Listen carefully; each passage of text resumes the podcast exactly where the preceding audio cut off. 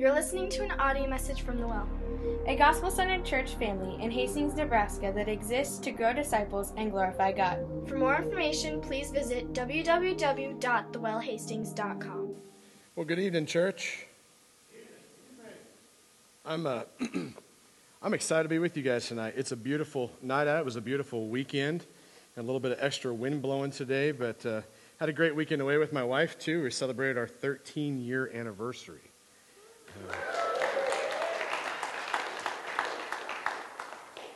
So 13 years, and she says she still likes me a little bit, so I guess. And I'm excited, stoked to dive into the Word with you. If you're new with us and I've never met you, Brandon introduced me. I'm Joe, one of the leaders here. And uh, we're going to dive into uh, our study of the Gospel of Luke again. We're going to be in Luke chapter 11, verses 27 through 36. And as you turn there, I just want to share that uh, one of the things that we like to say as a church family is that we want to be a gospel centered church family that grows disciples who glorify God. And then we begin to ask the question what does it look like to be disciples who actually glorify God? And so we have a very simple statement that you'll see on one of our banners around here. You'll see it on our printed material and other places. And you, you hear us say it all the time and the reason for that is is because we want to make sure that as a church family we kind of get the concept of clarity and where we're actually headed. So what does it look like for us to be disciples who do glorify god? We would say that we want to be disciples who glorify god by following jesus faithfully leading our families sacrificially making disciples who make disciples equipping spirit empowered missionaries and planting more gospel centered churches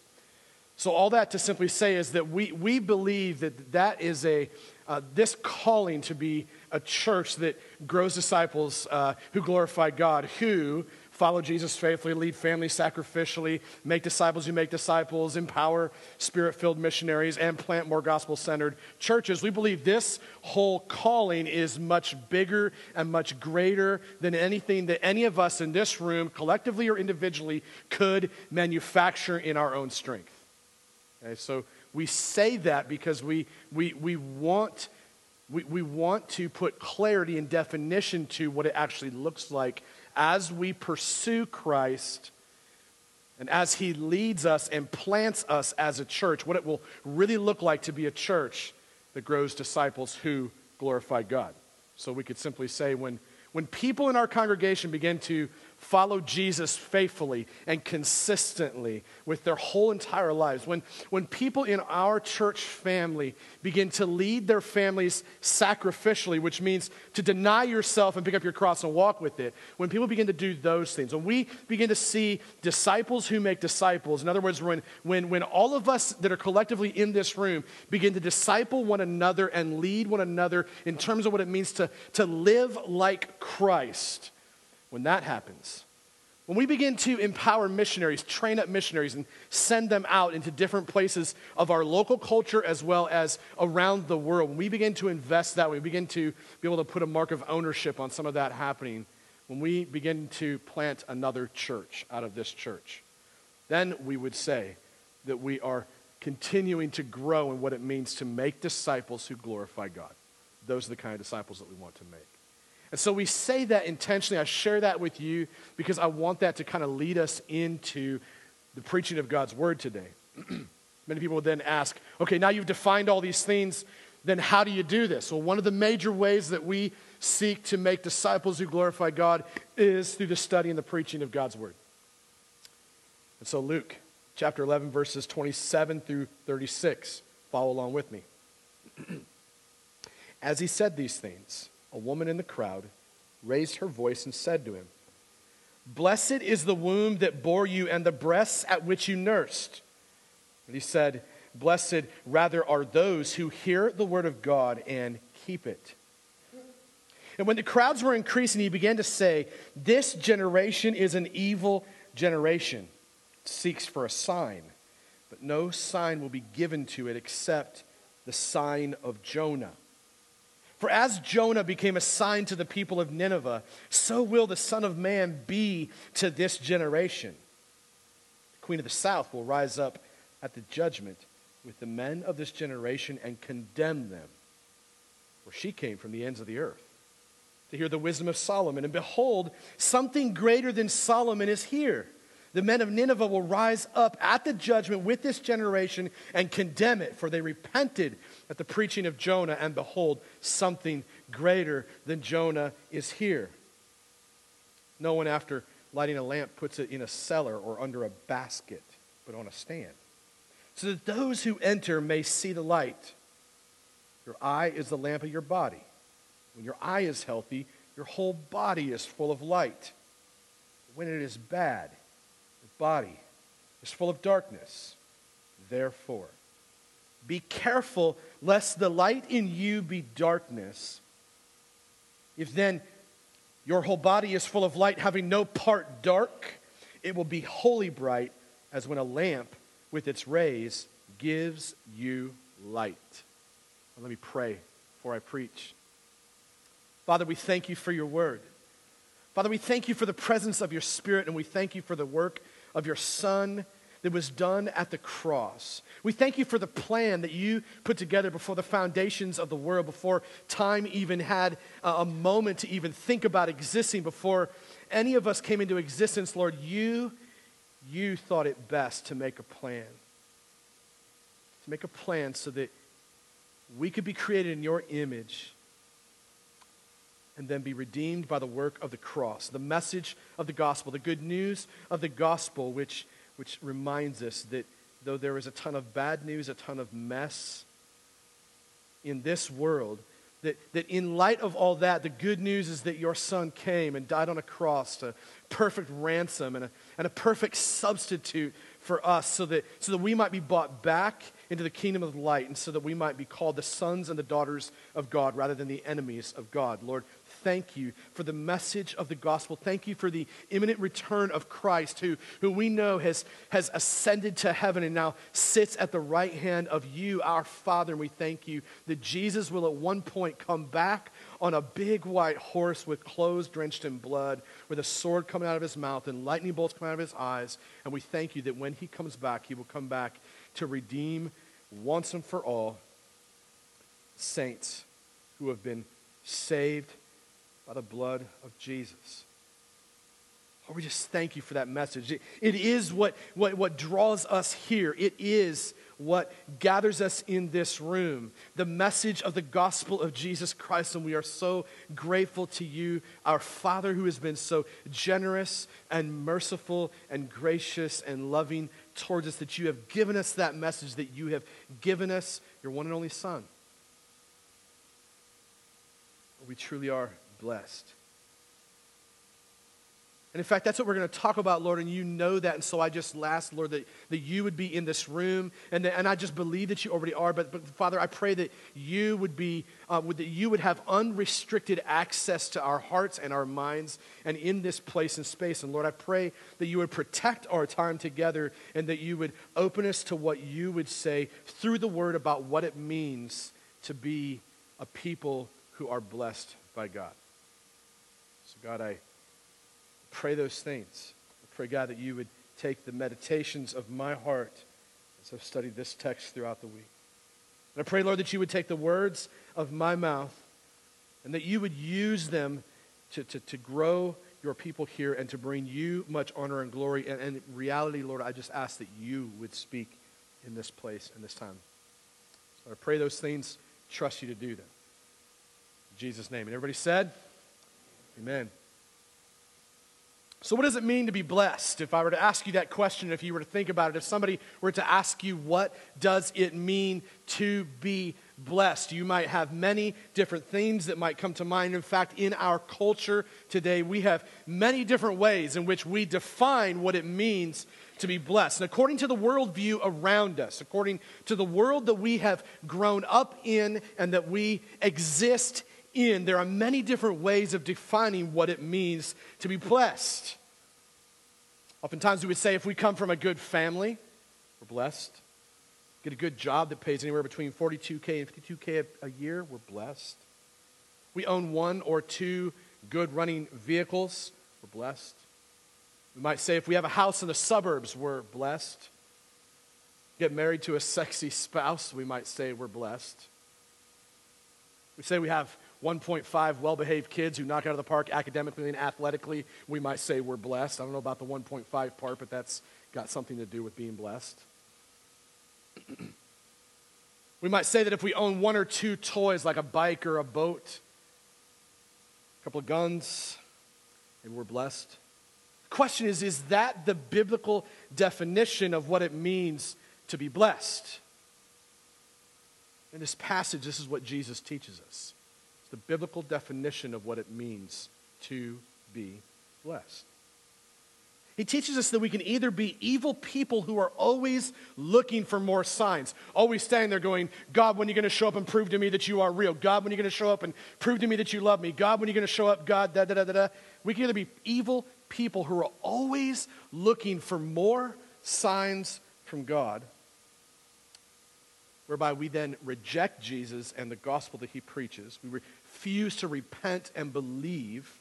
Therefore, we live in the condemnation of the darkness of sin. Or, or we can be truly blessed people who hear and do the word of God. Continue repenting of our wickedness, be filled with the light of Christ. This is what it means to be blessed. We are either evil people looking for more signs, or we are wise people who are blessed in the hearing and the doing of the Word of God. We are either people living in the darkness of sin, or we are people living in the light of the gospel. We're either either or. We're, there's no in between. There's no gray spaces or places in the scriptures on this topic. How will we know, though? How will we know if we are in fact blessed people? How will we, in the midst of a culture that seems to scream more, more, more, more stuff, will make you happier, more blessed? How will we, in the midst of a culture, know when we are, are, are living the life of a blessed person in Christ? The answer seems somewhat simple from our text. The answer is this We are blessed if we hear and do the Word of God. We are blessed if we hear and do the Word of God. in our study, through Luke's gospel so far, as we've studied through this, we've witnessed Jesus' teaching regarding what it means to be a people of prayer who pray vertically and then horizontally and persistently. We've observed him laying the smackdown last week on a dude who was possessed with a demon. Actually, he laid the smackdown on the demon, not the dude himself, just to keep that straight. Demon had caused this man to become mute, and Jesus walks in and lays it down and shows this amazing show of his power. And what happens is it elicits a response from the people around him. And, and some people that are gathered around Jesus in this time are in complete awe of Jesus and the power that he brings with him when he walks into a circumstance or into the room, you might say. Some people are in awe of him, which is the response we should have when Jesus walks into the room of our lives. But there are others in the room in the story we studied last week where there are others who are very antagonistic towards him and they're calling his ministry a ministry of Satan. Still, there are others who are skeptical of him. They're skeptical of where he's come from and what he's doing. And they're, they're waiting for bigger and better things from Jesus before they will submit to him. This is what's happening in the text previous that we studied last week. And so we can certainly see from, from the text that we've been studying in the Gospel of Luke that from a biblical standpoint, a biblical standpoint, we would be blessed if we understood and engaged in the practice of prayer. We can also certainly see that biblically speaking, we'd be blessed if Jesus, in all of his grand power and strength, would just show up in the room, broke down barriers of demonic oppression and antagonistic attitudes and skeptical unbelief and intellectual opposition self protective defense mechanisms. If Jesus shows up in the room in all of his power and just breaks through those things, we would say, man, we are a blessed people when Jesus does those things. But in this section of Scripture, we learn something else about what it means to be blessed according to verses 27 to 36. Notice in verse 27 that there's a woman who has been listening to Jesus this whole time. She's been observing him, watching him, and seeing what's been taking place in Jesus' ministry.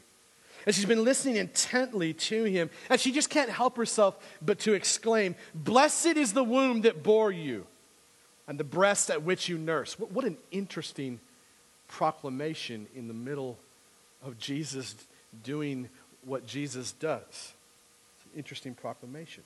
And no doubt this woman was like super impressed with Jesus. And maybe to some extent she was right that, that Jesus' mother Mary was blessed. She was very blessed. Indeed, to have been the mother of Jesus, the Savior of the world, and to have given birth to him and to have nursed him and nourished him into adulthood. This would have been a very blessed thing to do. But the reality is that what Jesus does kind of catches this and he says, Yeah, true, but the reality is that, that Jesus Mary was blessed not because of the fact that she gave birth to Jesus necessarily or the fact that she nursed him, but you'll notice, verse 28, Jesus says she was able to hear the word of God and keep it.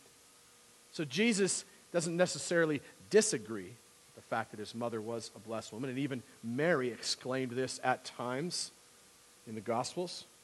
What Jesus does is says, And my mother, she's blessed because she hears the word of God does it. So, the thing we learn from this is that we can know for sure that if we hear the word of God and we hear God speak through his word and, and through the community of God's people and through the Spirit of God, when we hear God speak, we'll be blessed to hear it and then do it. It brings to mind the text from James. For those of you that are in our gospel communities, we met this week in gospel community and we asked the question you remember a passage of scripture that you heard from God that then motivated you to do, motivated you to act, motivated you to live. This is the entire message of, of the book of James, James being Jesus' brother. It's almost as though when James says what he says in, in all throughout his, his letter, it's almost as though he's echoing what Jesus is teaching in this text right here. It's just a further explanation or expansion of what Jesus began to say here. And you're blessed if you hear the word of God and do it. It's a great question. It's a great question for us to ask, though, like, how do we do the word of God? How do we hear and do? What, is it, what does it look like? Because there are, there are many people who can quote a passage of Scripture today. There are many. I see people that post passages of scripture all over their Facebook, but then, then in their lives they don't actually live it out. So, so we have this weird obsession with trying to take on the, the look and the feel of being someone who knows and understands scripture. But the reality is we need to be people who do it. We need to be people who live it out. What James says is you can tell me all day long about your faith, but if you don't show it to me, I would call faulty on your faith. Like your, your faith is dead and worthless if the actions of your life don't back it up. What James is saying all the way throughout James is that faith works.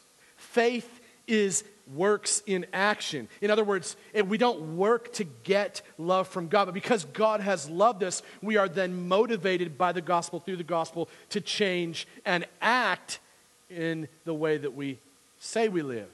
So it's, it's a, not mere lip service only, it's a life that proves it. And, and don't hear me wrong, this, I'm not trying to preach legalism in terms of a checklist of do's and don'ts, but what I am saying is that in America, especially and in the church at large, we have an epidemic of people that say, because I sat in a church, or because I was part of a small group, or because I knew this person, or because I read this version of the Bible, or because I went this degree, somehow now my life is clean before God. And the reality is, the only thing that makes you clean before God is Christ's broken body and shed blood at the cross. That's what saves you from that point. Therefore, it changes you so that you can now live according to the words of your mouth. So we are blessed people if we hear and do the Word of God. But what does it look like tangibly? How, how, can you measure in your life if the Holy Spirit of God is at work in you and is therefore giving you the empowerment and the motivation to hear and do the Word? Well, number one, hearing and doing the Word of God means this it means gathering around the person and work of Jesus. That's number one. Hearing and doing the Word of God means gathering around the person and the work of Jesus. And I love Jesus' non seeker friendly way of addressing these increasing crowds, right? Seems to fly in the face. I mean, the way that Jesus uh, addresses the people that have gathered around him seems to fly in the face of everything and anything that is practical or pragmatic, this practical and pragmatic, get her done if it works type of um, ministry strategy that we see all over today in the church. We see this consumer driven, tickle the ears, don't ruffle the feathers, attractional ministry strategy in the Western church. And the thing is that Jesus in this text, instead of playing into the desires of the increasing crowd, Jesus actually drops this huge bomb right into the middle of the conversation. And he says in verse 29, look at verse 29, this generation is an evil generation. How about that? Like if I just step up here on Sunday night and be like, hey, you guys are a bunch of evil people. But you guys aren't laughing right now, are you? I'm not going to step up here and just say that. This was Jesus' approach. Like, hey, I'm glad you guys have gathered. You're a wicked and evil generation. Right? This generation is an evil generation. It seeks for a sign. No sign will be given to it except the sign of Jonah.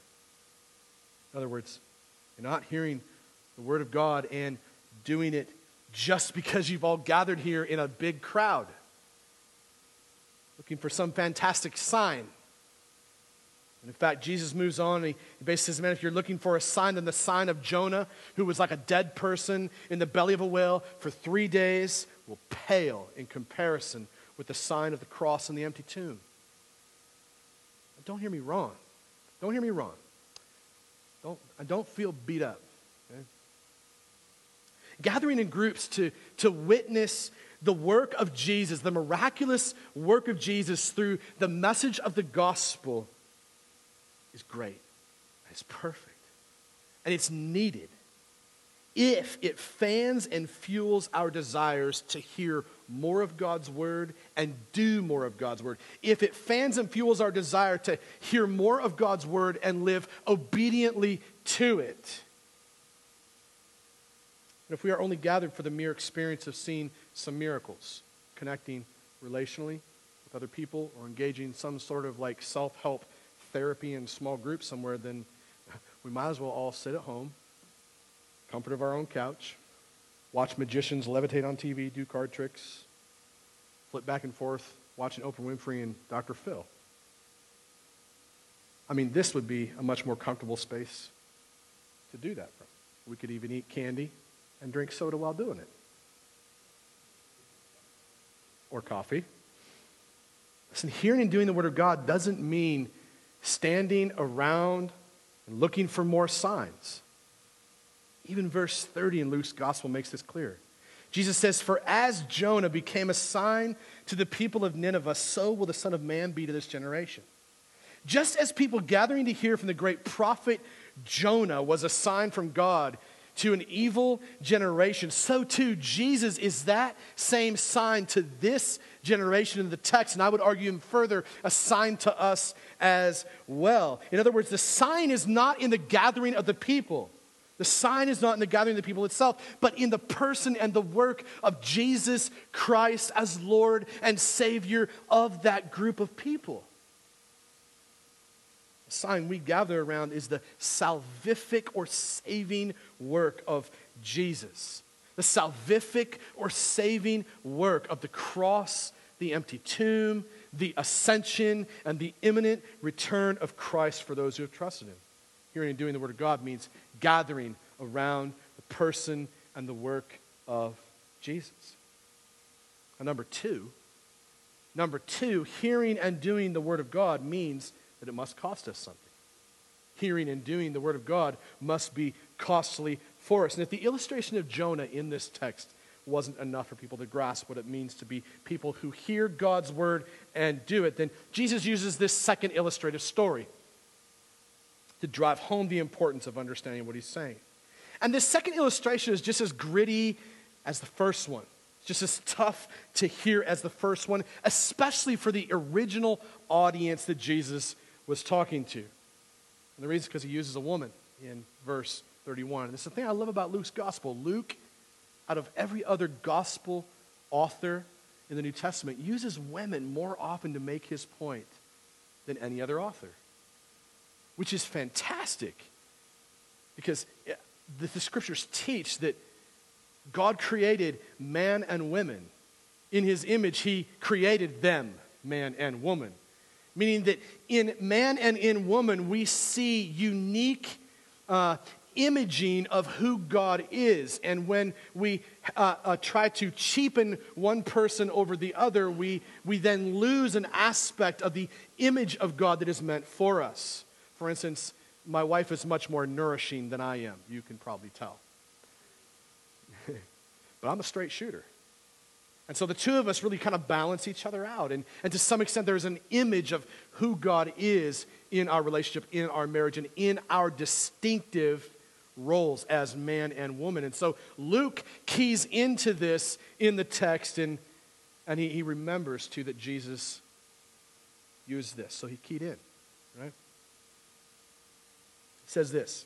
He says, The woman, the, the queen of the south, verse 31, will rise up at the judgment with the men of this generation and condemn them, for she came from the ends of the earth to hear the wisdom of Solomon. So Jesus is just retelling this story from Israel's history once again. Just like his references to Jonah. He does this to clarify what he means in regards to hearing and doing the Word of God. And when, when he does this, he clarifies that not only does hearing and doing the Word of God mean going to the ends of the earth sacrificially, but it also means that, that when people are despised and rejected, that they too can hear and do God's Word. In other words, hearing and doing God's Word means that it must cost us something, even if we are marginalized and despised people we can afford what it costs because Jesus already paid the price. Listen, just as a sidebar to all of this, as we talk about what it means to hear and do the Word of God, there should be one thing that I want to hover in your brain the entire time, and I really want it to affect your hearts and where you're at, the desires of your life that are always bubbling up and welling up in the way that you actually live. And that, that one thing should be this that as you think about this hearing and doing of God's word, remember and understand and memorize that all of the hearing and doing on your end doesn't win you anything. Like Jesus already did it perfectly. And because Jesus heard and did the word perfectly, you are now enabled to respond to him by hearing and doing the word. Though imperfectly, still covered in Christ and clinging to the cross and his work that was done perfectly for imperfect you and I.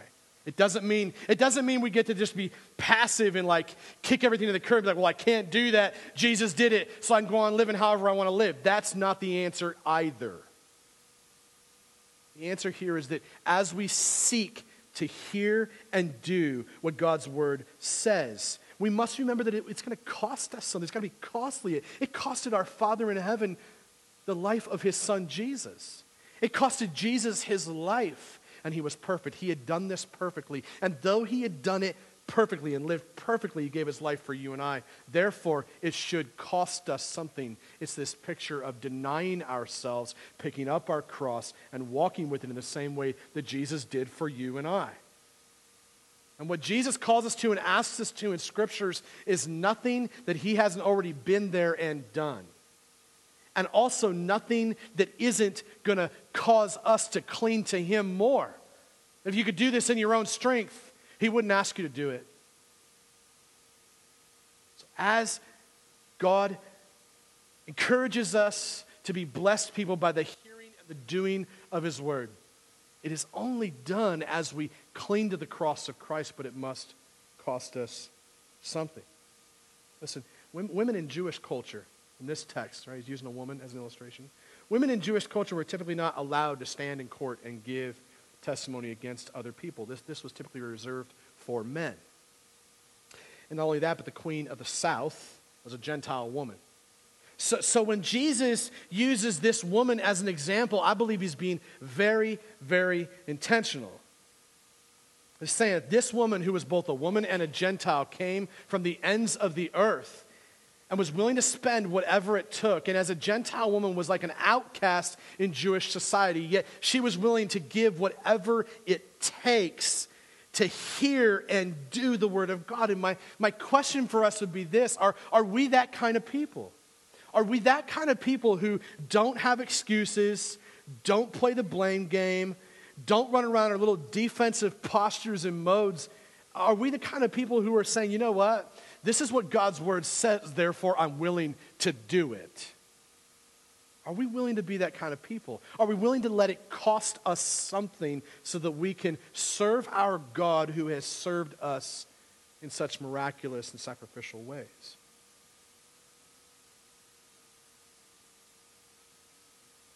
So, this woman, not only did she travel all the way to the ends of the earth, let it cost her something, but as she came, man, she, like, she like heard every word from the lips of Solomon. And at some point, she'll stand and give testimony as judgment against the men of that evil generation whom Jesus is speaking to.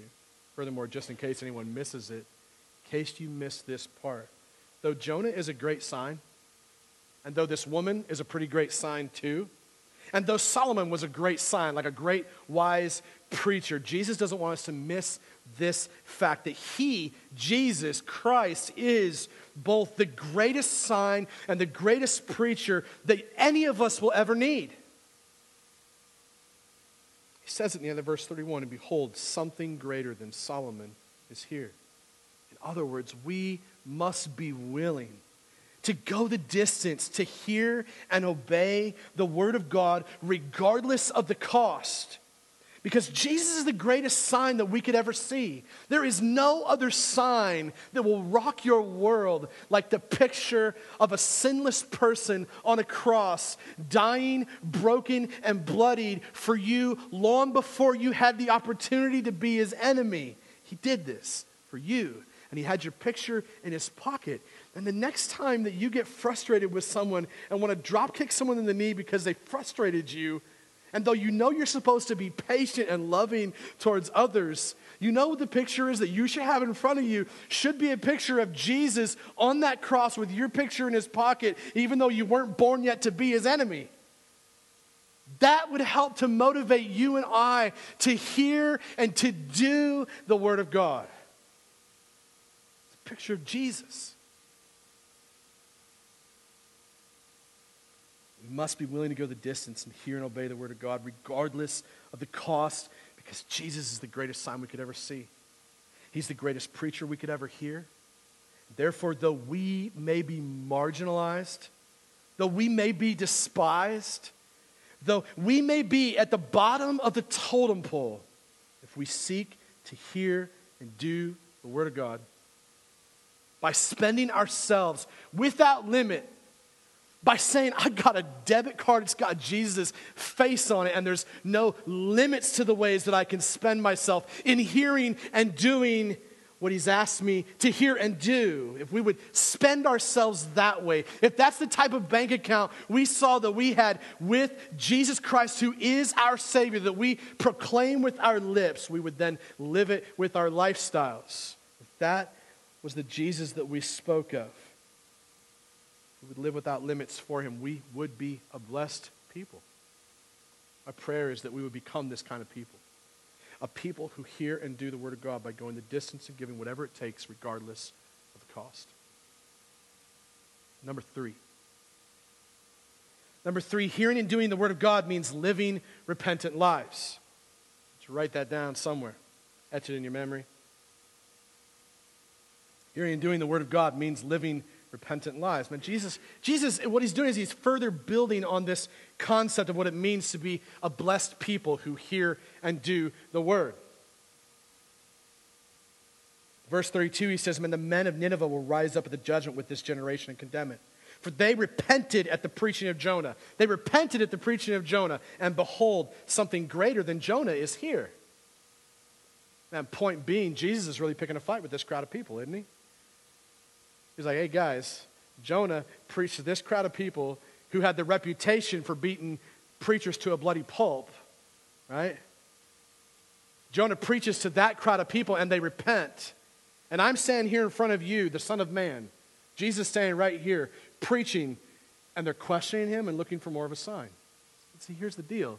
Like, if you and I could really catch a picture of our bloodied, massacred, murdered, for no good reason Savior, if we could catch that picture of Jesus, it's all the sign that you and I would need to say, I want to hear and do what He's asked me to hear and do.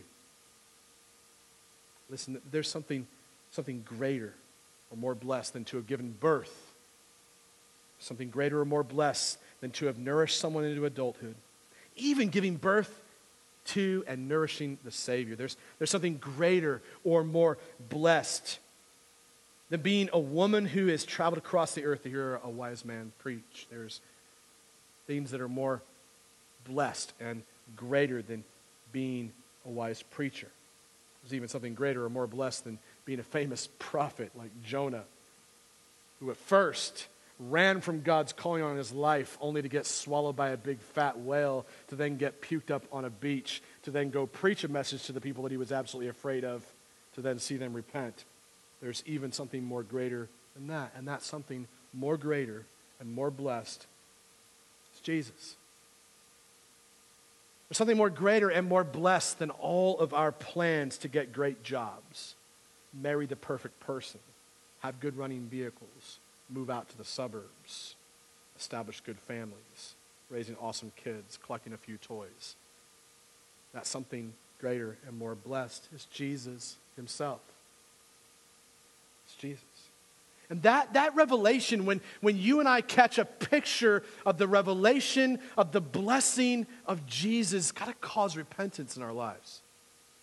It's got to cause repentance in our lives. It means that when you and I hear the preaching of the Word of God, we must become cut to the core by our evilness and our wickedness. And simultaneously, God's goodness and God's grandeur and God's glory and God's grace and God's mercifulness, when you see the two in tension, our wickedness, our evilness, our sinfulness, in light of God's goodness and faithfulness, our response at that point must be to turn from our wicked and deceitful, self expressive lifestyles and believe in the person and work of Jesus to save us and change us and empower us to continue living as blessed people who, who are hearing and doing the Word of God by living out repentance daily, as God then expresses Himself through us. My prayer is that we would become a people who hear and do the Word of God by living repentant lives. Number four. Number four, hearing and doing the Word of God means being filled with Christ. And Jesus moves on in his sermon on what it means to be blessed people who hear and do the word of God. In verse 33, when he says this, says, No one after lighting a lamp puts it in a cellar or under a basket, but on a stand, so that those who enter may see the light. In other words, no one is blessed who puts Christ in the basement, right? No one is going to be blessed by packing Jesus away in the box in the attic. No one's going to get blessed by doing these things. We are, we are actually truly blessed people who are growing in our ability to hear and do the Word of God if we, in fact, put Jesus on display in our lives. For everyone around us to see the handiwork of God through the message of the gospel. As Jesus builds on this point in, in verse 34, he says, he basically says that we are people who are hearing and doing the Word of God, and we're being filled with Christ. He says the eye is the lamp of the body. When your eye is healthy, your whole body is full of light. When it is bad, your body is full of darkness. In other words, being filled with Christ is like a room being filled with an amazing light, or like a person who has perfect eyesight, who is filled with the awesome images that he or she sees. And to be a people who hear and do the Word of God means to be filled with the presence of the person and the work of Christ Jesus himself, to the extent that we have not shoved Jesus aside for labor. Not reserving Jesus for Sunday gatherings only, or midweek gospel communities only, or small group experiences only, or the occasional Facebook post only. Living as blessed people who hear and do the Word of God by being filled with Christ means that we haven't built little boxes for Jesus time in our lives. And we're, we're used to this. We're good at doing this. We're good at building little boxes of time for Jesus when the reality is that, yeah, Jesus is supposed to be the butter in every box of the waffle, right? Should be filled with Christ. So Jesus wraps up this sermon as he speaks to this gathered group of people on what it means to be a blessed people who hear and do the word of God with a word of warning, as if what he said already hasn't been heavy enough, right? He wraps up with a word of warning in verses 35 to 36, and he says, Therefore, be careful lest the light in you be darkness. If then your whole body is full of light, having no part dark, it will be wholly bright, as when a lamp with its rays gives you light. And this warning from Jesus reminds me of a passage of Scripture that says, When the light comes into the darkness, it overtakes the darkness. For where there is light, there is no darkness. It reminds me that the darkness is only present when the lights are turned off. The only time that darkness is present is when the lights have been turned off. Jesus is that light which must be switched on in our lives continuously and continually. What Jesus is doing here is he's warning his followers. He's warning those who have gathered around him in this moment. And he's warning them that sometimes we make the mistake of, of beginning to follow Jesus while keeping one foot in the light and one foot in the dark. This happens when we say we are following Christ and we hear the word of God and the truth of the gospel. But instead of doing what God has asked us to do in the scriptures, we make excuses, we blame others, we ignore what we've heard, and we continue in our old ways of life. Listen, the kingdom of light, the kingdom of light, which is Christ, has no place being married to the kingdom of darkness. We must be people who hear and do the Word of God by gathering around the person and the work of Jesus, going the distance to spend ourselves for the sake of Christ, living in daily repentance, which means to turn around and to quit doing that which we once were doing, which is actually wrong. In summary, Jesus says that blessed people hear and do the Word of God. And my prayer is that we would become that kind of people.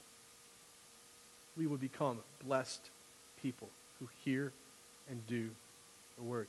I want to invite our music team to come forward as we conclude our time in the Scriptures. And, and as we go there, I want to conclude by asking a few questions.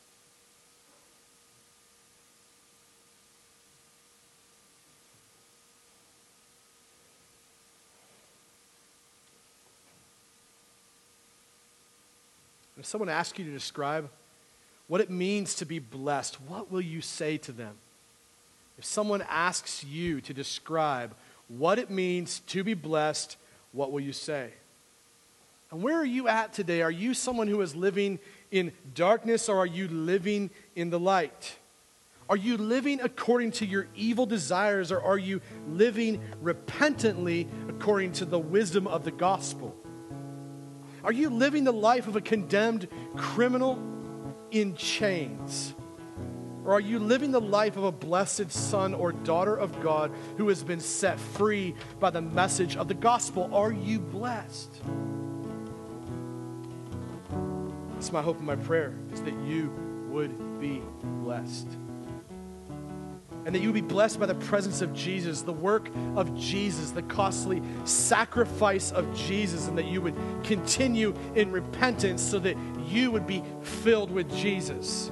This is what communion is for us today as we prepare to engage in communion, as we prepare to come to a table and partake and participate in this meal, what we are doing is we are remembering together the work of Christ, the, the sacrifice of Christ, the, the cross of Christ, the saving power of Christ, the, the utter helplessness of ourselves that in the light of God's love and mercy, because we could not hear or do God's work perfectly, in light of all these things put together, that it all meets and like finds its consummation at the cross of Christ. And in that picture of Christ and in Christ alone, we find everything to sustain us.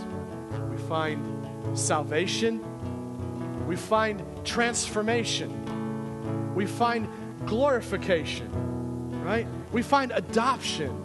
We're adopted from our old family of sin and wickedness and evilness into a new family of God, which is being made perfect by the cross of Christ through the power of the Spirit of Christ because of the love of the Father. So we see this picture of the cross, and I don't want to preach to dead hearts and dead ears.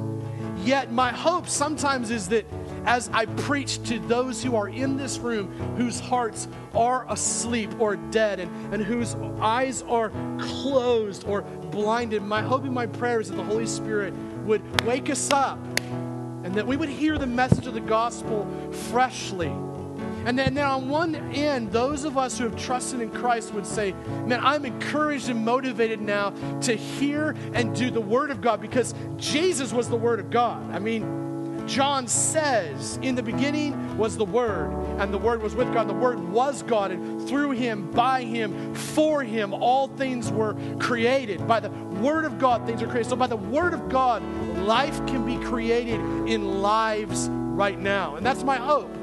That's my hope is that some of you that are here that have been walking in sin and darkness and deadness and hopelessness, that some of you would hear this word of the gospel and you would say, Man, I want some of what the scriptures are telling me today. I, I want Jesus. He's, he's the only sign that you and I need. And the sign is this a bloody and broken person on a cross for you and for me, who died then and went into this tomb. And for three days, just like Jonah was in the belly of the whale, for three days, Jesus was there, and then he came out by, by a miraculous move, the power of the Father, signifying that he has power. Jesus has power over the death over the death, over the death that has been holding you captive. Sin brings death, the paycheck for our sin, our mess, our mistakes, our blame games, our excuse making, our abusive tendencies, our sin soaked people that we are, Jesus saves us through the cross. And the power of the empty tomb is the power that is available to you and I. It's called the resurrection power. And it's, it's what we celebrate when we take communion. When we engage in it, it's not a dead uh, thing, a tradition that we do every week just because we like to eat a little bread with some juice. It's also not just a tradition that we do because every church for all of time has done that. We do this because we believe wholeheartedly in the powerful resurrection of Christ and the shed blood and the broken body of Christ for, for those who would believe. You may be here and you may be saying, I don't believe that. Then we don't want you to take this meal. We don't want you to feel pressured into taking that. If you're here and you do not believe the message of the gospel, man, we're, we're grateful you're here. We're thankful you're here. We want you to know that, that God is calling you to his family. He's preaching to you through the, through the lips of a preacher. He's preaching to you through the, the worship of a community of Christians together. He's preaching to you through the word being open. And if your heart is softening in these moments, and then maybe in this moment you become a Christian and you're trusting in Him by faith to save you from the penalty of your sin, which is death. If that's you, then we would invite you to come and partake with, with everyone else. But if you're not, if that's not you, we don't want you to feel pressured. We don't want you to put a face on it, pretend. And in fact, we would just say, that you're, you're welcome to stay right where you're at. Or, or if you need someone to pray with you, Maybe for some of you, you would say, you know what? I thought that I gave my life to Jesus a couple times because I went to a camp somewhere or I sat in a church somewhere or I heard a great message somewhere. I thought I gave it. But you know what? I didn't give my life to him. I'm giving my life to him now. If that's right now, like we're just gonna, everybody should just like clap their hands because somebody has to be in that place tonight. I'm just to, I believe that Jesus is saving people through the preaching of this message and his word. And what's happening when that happens is, is, is like all hell is breaking loose in heaven, if you can just say that. It's true because what's happening is people are rejoicing. God is rejoicing in heaven, and everyone that is there with him is rejoicing, and that's what we do when people come to Christ. So I'd like to share that with you. If that's you and you're here and you say, Yeah, today's it. I- am not going to be perfect tomorrow, but I, I'm going to cling to Christ and progress. There'll be a few of us up front as well to pray with you, speak with you about that, what that means. I want to share that with you. There also might be some of you who just have needs and need to be prayed for. We want to pray with you, so, so we're here to pray with you. So there'll be two people here in the front that should be coming right now to serve communion to you. And as you take that communion, I want you to remember broken body, shed blood of our Savior Jesus Christ, that because of his perfect life and broken body and shed blood, and the empty tomb, we now can live in a way where we can say, Jesus, I want to hear you, and Jesus, I want to be obedient to you. Jesus, I want to hear your word, and Jesus, I want to live just like you. We can be blessed people who hear and do the word because Jesus did it for us. Let me pray. Father, thank you for this word. Thank you for your word. Thank you for the picture of the broken cross the broken body on the cross and the empty tomb, help us to reflect on what it means to be people who hear your word and then live by doing it. Help us to be people whose faith is evidenced by our actions and are then living as actual, truly, biblically defined, blessed people because of you, Jesus. Pray that you, Jesus, would be the hero of the story of this church family pray that people would gather around you. In Jesus' name, and everybody said, Amen. Thanks for letting me preach today. I love you guys. Please stand with us as we worship.